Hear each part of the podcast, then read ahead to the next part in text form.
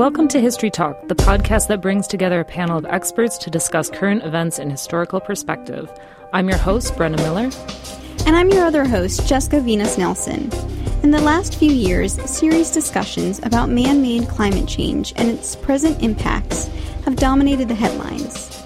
Much of this discussion has centered around issues that directly impact human life, such as extreme weather events, the consequences of pollution for human health, and changes in the practice of agriculture. But an increasingly urgent issue has also been the impacts of climate change on animal and plant life and diversity. In recent years, there have been increasing warnings about the threat of a sixth extinction, in which man made climate change could wipe out a significant portion of plant and animal species on Earth. Estimates suggest that by the end of the century, we may lose as much as 25 to 50 percent of all species on Earth. How likely is such an event? How far has it gone already? And what would be its consequences? Today, we've invited two guests to discuss the past, present, and future of diversity on Earth, and what we can learn from past extinctions, and if there's anything that can be done to address extinction in the future. Via phone, we have Elizabeth Kolbert, a journalist and author of Field Notes from a Catastrophe in 2006 and the 2015 Pulitzer Prize winning book, The Sixth Extinction An Unnatural History. Hi. And in the studio with us, we have Sam White, an associate professor at The Ohio State University, specializing in environmental history, and recent author of A Cold Welcome The Little Ice Age and Europe's Encounter with North America. Hello. Thank you to both of you for joining us today. So, our first question is How exactly do historians and scientists define the sixth extinction, and why is it referred to specifically as the sixth? And, Elizabeth, if you want to go ahead and start with that question. Well, anything that's a sixth obviously implies five earlier events, and that is exactly why we are discussing the sixth extinction because there have been five what are called major mass extinctions in the history of multicellular life, so over the last half billion years or so. And the, the most famous of these extinction events is the event that did in the dinosaurs, which was probably caused by an asteroid impact. And in each one of these events, what, what defines these events is just there are periods of time, relatively short periods of time on a geological scale, when the diversity of life on Earth for some reason plummeted. And we just see that in the fossil record. And so uh, we don't have a fossil record of today, so it gets a lot more complicated when we look at present day extinction rates, but the idea is basically that we have very elevated extinction rates. It's so elevated uh, that they're on the same scale uh, that we would have expected to see during previous mass extinction events. Sam, would you have anything to add? There's not a cut and dry definition for what constitutes a mass extinction. Uh, the five that we usually identify as the, the five big ones are simply the you know peaks of what were probably smaller extinction events as well. Uh, and in comparing our present day situation to those, it is difficult because it is hard to find an exact rate of extinctions and to compare ex- the count of extinctions we have to the way we count extinctions or loss of biodiversity in the geological record. However, it is clear that the rate of animals and plants going extinct now is much higher than it usually has been over geological time. So, even though it's hard to compare to earlier ones, what makes the sixth extinction different from past extinctions? And how is the sixth extinction happening exactly? By habitat destruction, pollution? So, I, I think what, of course, makes it interesting to us is that it's what we're presently living through, uh, and that we appear to be the principal driver of this accelerated rate of extinction and loss of biodiversity. Uh, and it obviously has many causes. Uh, and what may be most worrying is that it's not any one of those that we can separate, but really the combination of all of them uh, that catalyze each other. Uh, so, to take two major drivers of the extinction, we have, for instance, loss of habitat and climate change. Well, either one of those is probably going to drive a certain amount of biodiversity loss, but would the two together probably drive more than either would independently, because as we lose habitat to, uh, for instance, uh, deforestation, the conversion of uh, natural grasslands to pasture, uh, or the expansion of you know, areas such as uh, you know, cities and suburbs, we make it more difficult for species to adapt by migration. So even if they were able, in other circumstances, to persist through global warming by migration. Uh, we've now potentially blocked those routes. So, in contrast to something like a possible asteroid driving the extinction of the dinosaurs, we're looking at not one big event, but a lot of smaller ones contributing to it. Well, I think even if people look at, at the asteroid impact, you know, and we'll never know what happened in the aftermath of that impact, but there were a lot of potential drivers there too. You know, most things were not necessarily killed by the impact per se, and they weren't even even necessarily killed by the immediate after effects of the impact, which may have included, you know, basically setting much of the world on fire. Um, but they there were potentially long longer term impacts, you know, blocking the sun for quite a long time with all this dust in the atmosphere and things like that. So so there are potentially, you know, even multiple drivers uh, during that extinction event, which was very, very catastrophic event. But but even so, there were probably a lot of different drivers. So both of you take a really long view of history on a geological timeline. So why is it important to look at present climate change in this longer view, and how is it useful for understanding the sixth extinction? So uh, one one thing I just want to say is that is that you know we have to look at what what does this look like in the very long context of the history of life? And the very you know disturbing thing is when we do that when we look at okay how's the atmosphere changing? How's the climate changing? How are the is the chemistry of the oceans changing? Then we, we find that they're they're changing very dramatically even you know against this backdrop of the long history of life. And it's very hard to find analogs going back through you know tens of millions of years to what's going on right now. So you often find in the scientific literature these the phrase no analog. We're going into a no analog future. And that if you're a, a creature, you know, another creature, not a human creature, that looks very, very, very scary to you. So I guess we should back up and, and talk mm-hmm. a little about the this idea of the Anthropocene. So this is really two things we should keep in mind. Uh, one is that there is a formal proposal to rename the the current uh, geological epoch that we live in the Anthropocene to say that we've essentially entered a, a new epoch. Uh, and there could be any number of possible starting dates for that. Uh, from what I understand from talking to people involved, it, the most likely would probably be actually around 1950. Would probably be what's sometimes known in, among environmental historians as the Great Acceleration, as uh, mass consumerism and uh, rapid population growth really accelerated our environmental footprint. However, in thinking about the Anthropocene, it's also been a way for environmental historians and, and other people in history and in Earth history to think about the human impact on the environment over longer time scales because others have proposed other other possible start dates. Uh, so this does help us see a longer history here to the the possible sixth mass extinction uh, that we could take back to, say, human you know, colonization of the Earth and the extinctions that it brought about in the late Pleistocene through the impacts of uh, you know converting land to agriculture after the Neolithic Revolution and through you know impacts from early modern periods for industrialization. And I think that helps us see how many dimensions there might be to this concept of the Anthropocene. Uh, that while climate change is often first and foremost on our minds, it is just one dimension uh, of our much larger, much more diverse environmental impact that, that we've been having, um, and that has uh, been with us for quite some time, although certainly accelerating over the last 50 years or so. So, when exactly then did the threat of the sixth extinction really take off? And have we already witnessed any consequences of losing diversity in nature? Well, I I think that the same way that that as Sam alluded to, there are multiple proposed start dates for the Anthropocene.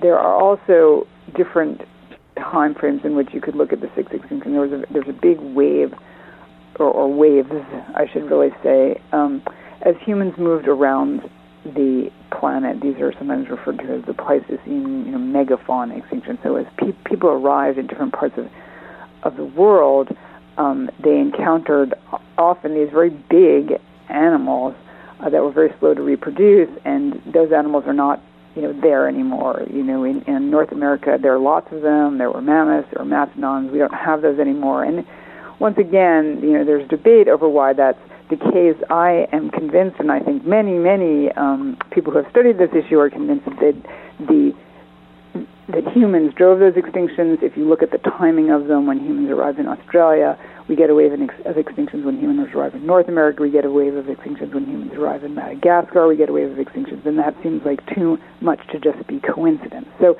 it's possible that, quite possible that this you know, extinction event, which many millions of years from now will look very, very, very, very rapid. We won't even be able to tell, you know, exactly when it started. Um, that that it really started, you know, ten, tens of thousands of years ago. Are there any other animals who have done something like that at a predatory species or something that on the same level? Unique. Yeah, are we unique in our destruction? I, you know, there, there's sometimes an analogy drawn to the very earliest photosynthesizers, you know, two billion years or so ago, who over you know a long, long, long, long period of time changed our atmosphere. So our atmosphere didn't have any oxygen in it.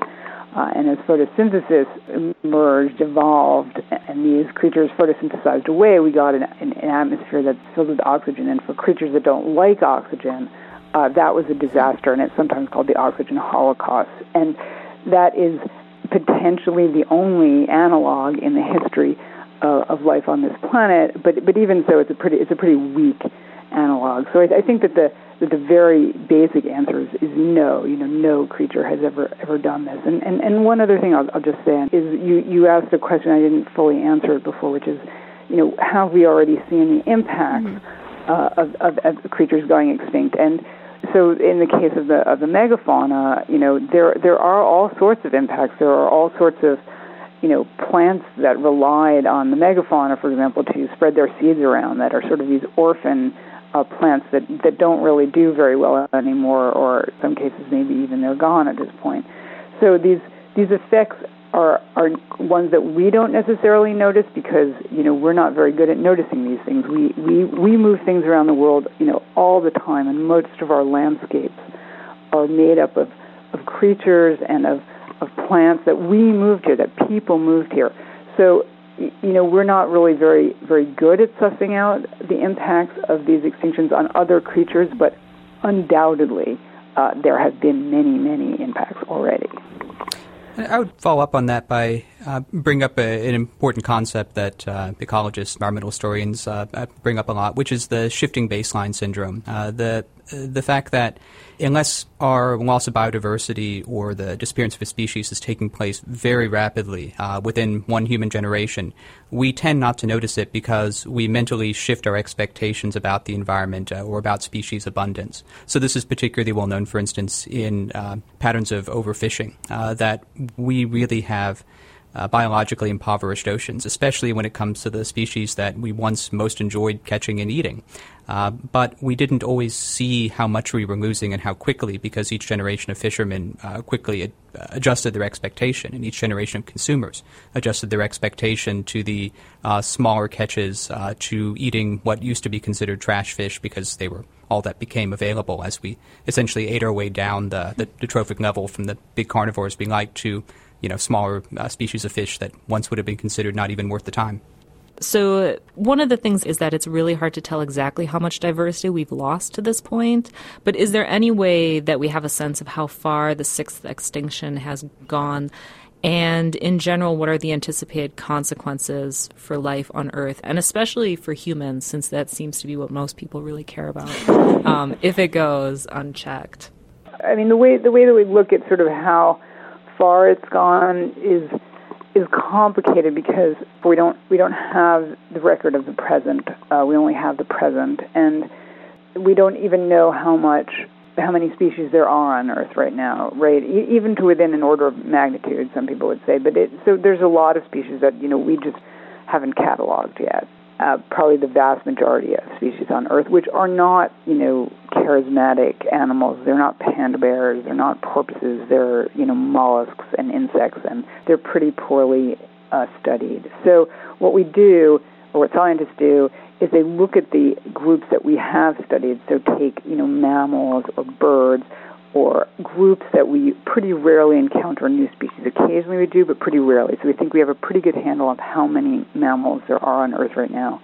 And then we look at how fast they're going extinct, and we find they're going extinct really, really fast. Uh, and when you look through all those, you know, pretty well-known and well-cataloged groups, you find very high extinction rates, extinction rates that are so high that if they continue just for another few hundred years, say 500 years or so, which in geological time is nothing, uh, you would get to two mass extinction rate fatality rate. And in terms of what the, the impacts of this are going to be, they're you know they're they're unspeakable, I suppose, on one level. Um, they're certainly, from the perspective of all of other life on Earth, they're you know apocalyptic. Um, from our perspective, what does this mean to humans? That's a that's a pretty difficult question to answer because we have proved over and over again that we can uh, survive the extinction of lots of creatures because once again we've we've done that. But the question of whether there's a certain point where ecosystems just unravel, ecosystems that we depend on and are all parts still of big biological systems that we don't exactly even understand, uh, whether that just leads to some kind of ecological collapse that has very dire consequences for us. You know, I certainly wouldn't want to risk that personally, but that is exactly what we're doing right now. I would add that perhaps even the rate of extinctions uh, that we're experiencing might not capture the full magnitude of what we're doing. Uh, probably the most profound kind of impact we're having is the way in which we are replacing so much wild animal biomass uh, with domesticated and human biomass. So, in other words, it may be that we manage to preserve enough savanna to keep a small fraction, a few percent, uh, of the original population of lions alive, or we managed to hold on to uh, a few breeding families of condors. But we've already replaced the vast majority of their numbers uh, with ourselves uh, in our habitats, uh, you know, including our cities and farms, uh, and our domesticated animals, including you know grassland set aside for cattle, for instance. So we may be reducing many species uh, beyond the point at which they could provide the same ecosystem services or serve the same function within a healthy ecosystem as they did before. I, I think Sam makes a really good point, and, and another another sort of corollary to that that I would just like to add is, um, you know, and I wrote a, you know a book called The Sixth Extinction, so I am perhaps you know part of the problem here. But also, when we when we look at extinction rates, we're we're not really just looking at population crashes. So eh, for an, for an animal to be considered extinct, it has to be you know no one has seen one for 50 years. That's sort of the you know technical definition, as it were, the definition in scientific circles. But when we go out and we just look at what has happened to you know populations of animals, so there's still some around. They're not not classified as extinct yet. We see you know just terrible loss. So you know as sort of Sam was alluding to, we we're just replacing a lot of the biomass. So extinction rates you know, I, I completely agree. They don't entirely capture what, what's going on here because we really need to look at, at, at populations. And, and when we do that, and there was just a big study on that recently, you know, those are in some ways even more dire, those figures. So, to be a bit cavalier here, though, life on Earth has survived past extinctions. Why should we worry about a sixth extinction? It's really a question of timescales. Uh, you know, species uh, uh, global biodiversity does rebound after mass extinctions, uh, but that took millions of years, uh, and we we just don't have millions of years. Yeah, and I, I mean, I think I think you know when you say why should we worry, that, that's a, that's a very interesting question because right, as, as Sam's suggesting, we won't be around at that point. Biodiversity might may rebound, but the other point is, if we're one of the species that is gone, you know, as you alluded to, we seem to be particularly concerned about our own future. Um, well, you know, that's that's sort of curtains for us too. Who is more likely to adapt to the changing circumstances, us or plant and animal species? You know, I mean, if if we could all just adapt to whatever humans, you know, threw at us, then we wouldn't be in the situation that we're in right now. Now, you know, there are all sorts of questions of, as to what what kinds of species are, you know, particularly um, sort of extinction vulnerable, and you know they they tend to have all the characteristics that you would that you would think. They they have very small ranges. They're endemic to you know one particular place. But you know some creatures will make it through. Um, history is our guide. They will be species that were very widespread to begin with. So maybe you know humans are very widespread. So so maybe we'll be one of them but the, the, defining characteristics of a mass extinction are that lots and lots and lots of species go extinct in all different groups. So, you know, from the very tips of the tree of life to, you know, to, to the to the root. So, Despite having a best selling book titled The Sixth Extinction, do you think most Americans or people around the world are even aware of the threat of a sixth extinction? Well, I think that people are aware, you know, to the extent that people are aware of anything these days, um, they're aware that that there's a lot of species, sort of iconic species that are, are threatened. You know, you take your kids to the zoo and you're just bombarded. I, I used to find taking my kids to the zoo, you know, really one of the most depressing things you could do because here were all these fantastic creatures. You know, there was often literature associated with them, or the, the label on the on the aquarium or whatever about how terribly endangered these creatures were. And zoos are repositories for a lot of biodiversity that increasingly doesn't exist anywhere else, and they're often very involved in conservation, I should add. So I think it's hard to avoid, you know, these days the sense that there's a lot of loss out there, but do people put it all together in the big picture and say, wow, something big and huge and really unusual is going on? I don't think so. I think all of us, you know, who are alive today grew up in a time of biodiversity loss, so we're sort of used to it. And it's like, oh, something's gone extinct. That doesn't strike us as that weird, but really it should be basically impossible for you in the course of your lifetime to see a species go extinct. That just should not happen.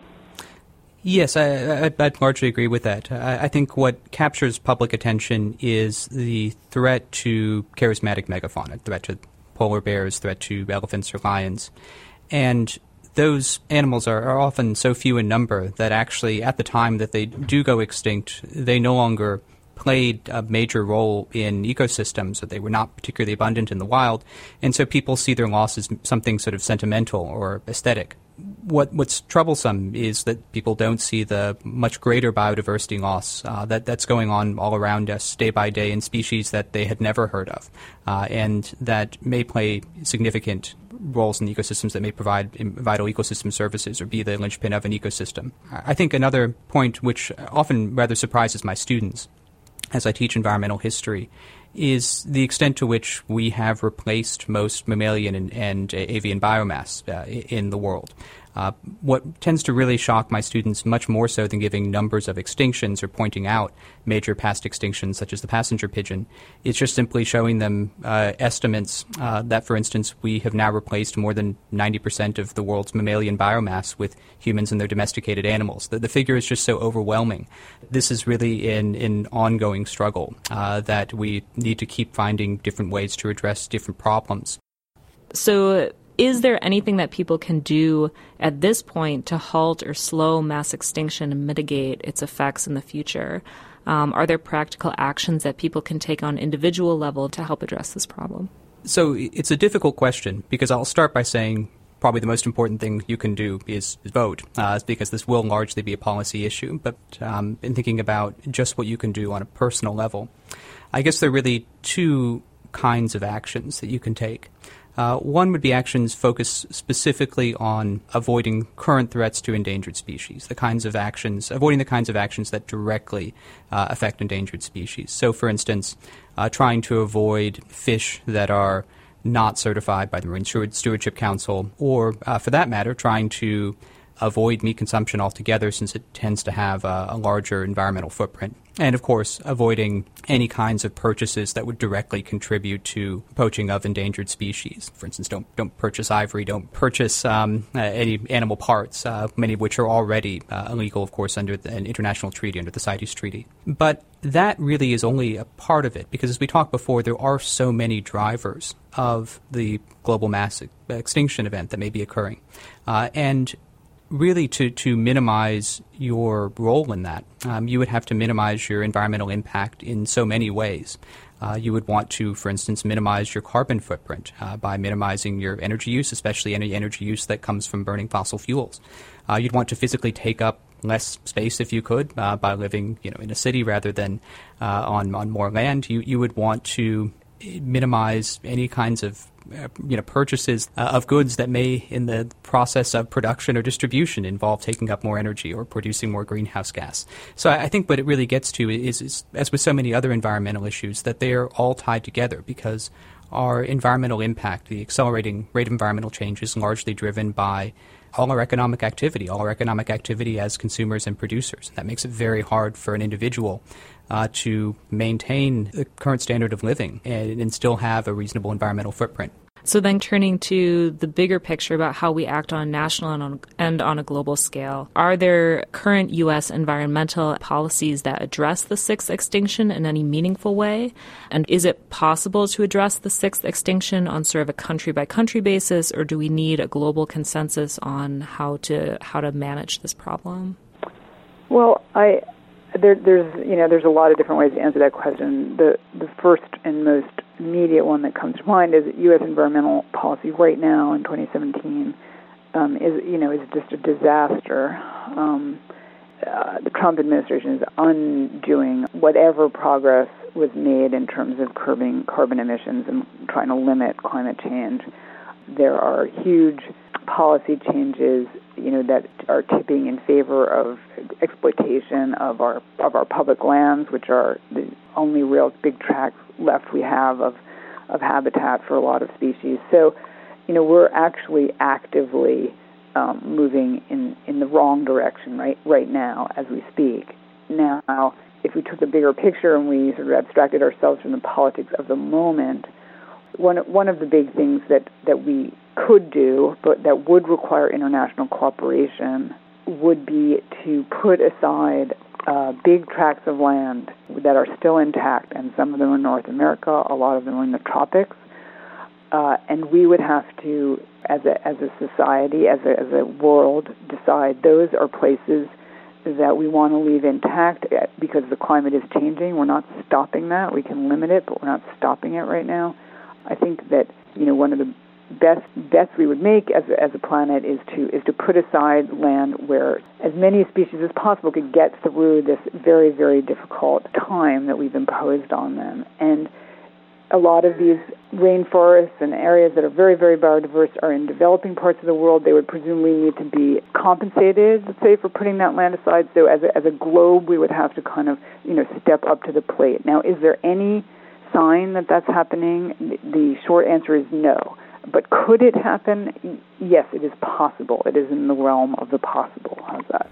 Um, from a historical perspective, what, what's peculiar is that on the one hand, America has been often a leader in policies designed to uh, protect endangered species, whether this goes all the way back to, say, uh, early hunting laws or later the national parks and movement and, and uh, national forests movement of the late 19th century, or the National Wilderness Act, the 1960s Endangered Species Act, America has often been at the lead in those kinds of environmental initiatives and, and continues to take part in some uh, international initiatives such as the uh, Convention on International Trade in Endangered Species.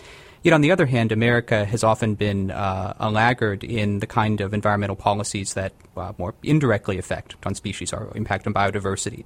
Uh, you know, we've traditionally had a very uh, energy intensive and land extensive style of growth.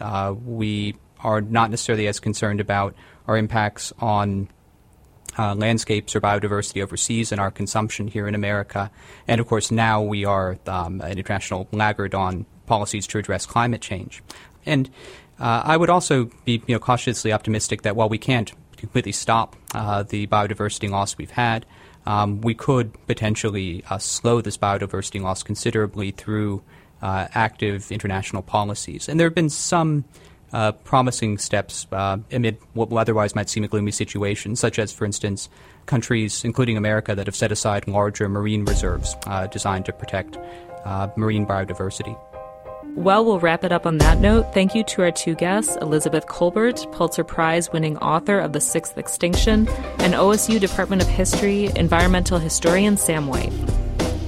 Thanks, everyone. This episode of History Talk Podcast was brought to you by Origins, Current Events in Historical Perspective, an online publication of the Public History Initiative and the Goldberg Center, and the History Department at The Ohio State University in Columbus and Miami University in Oxford, Ohio.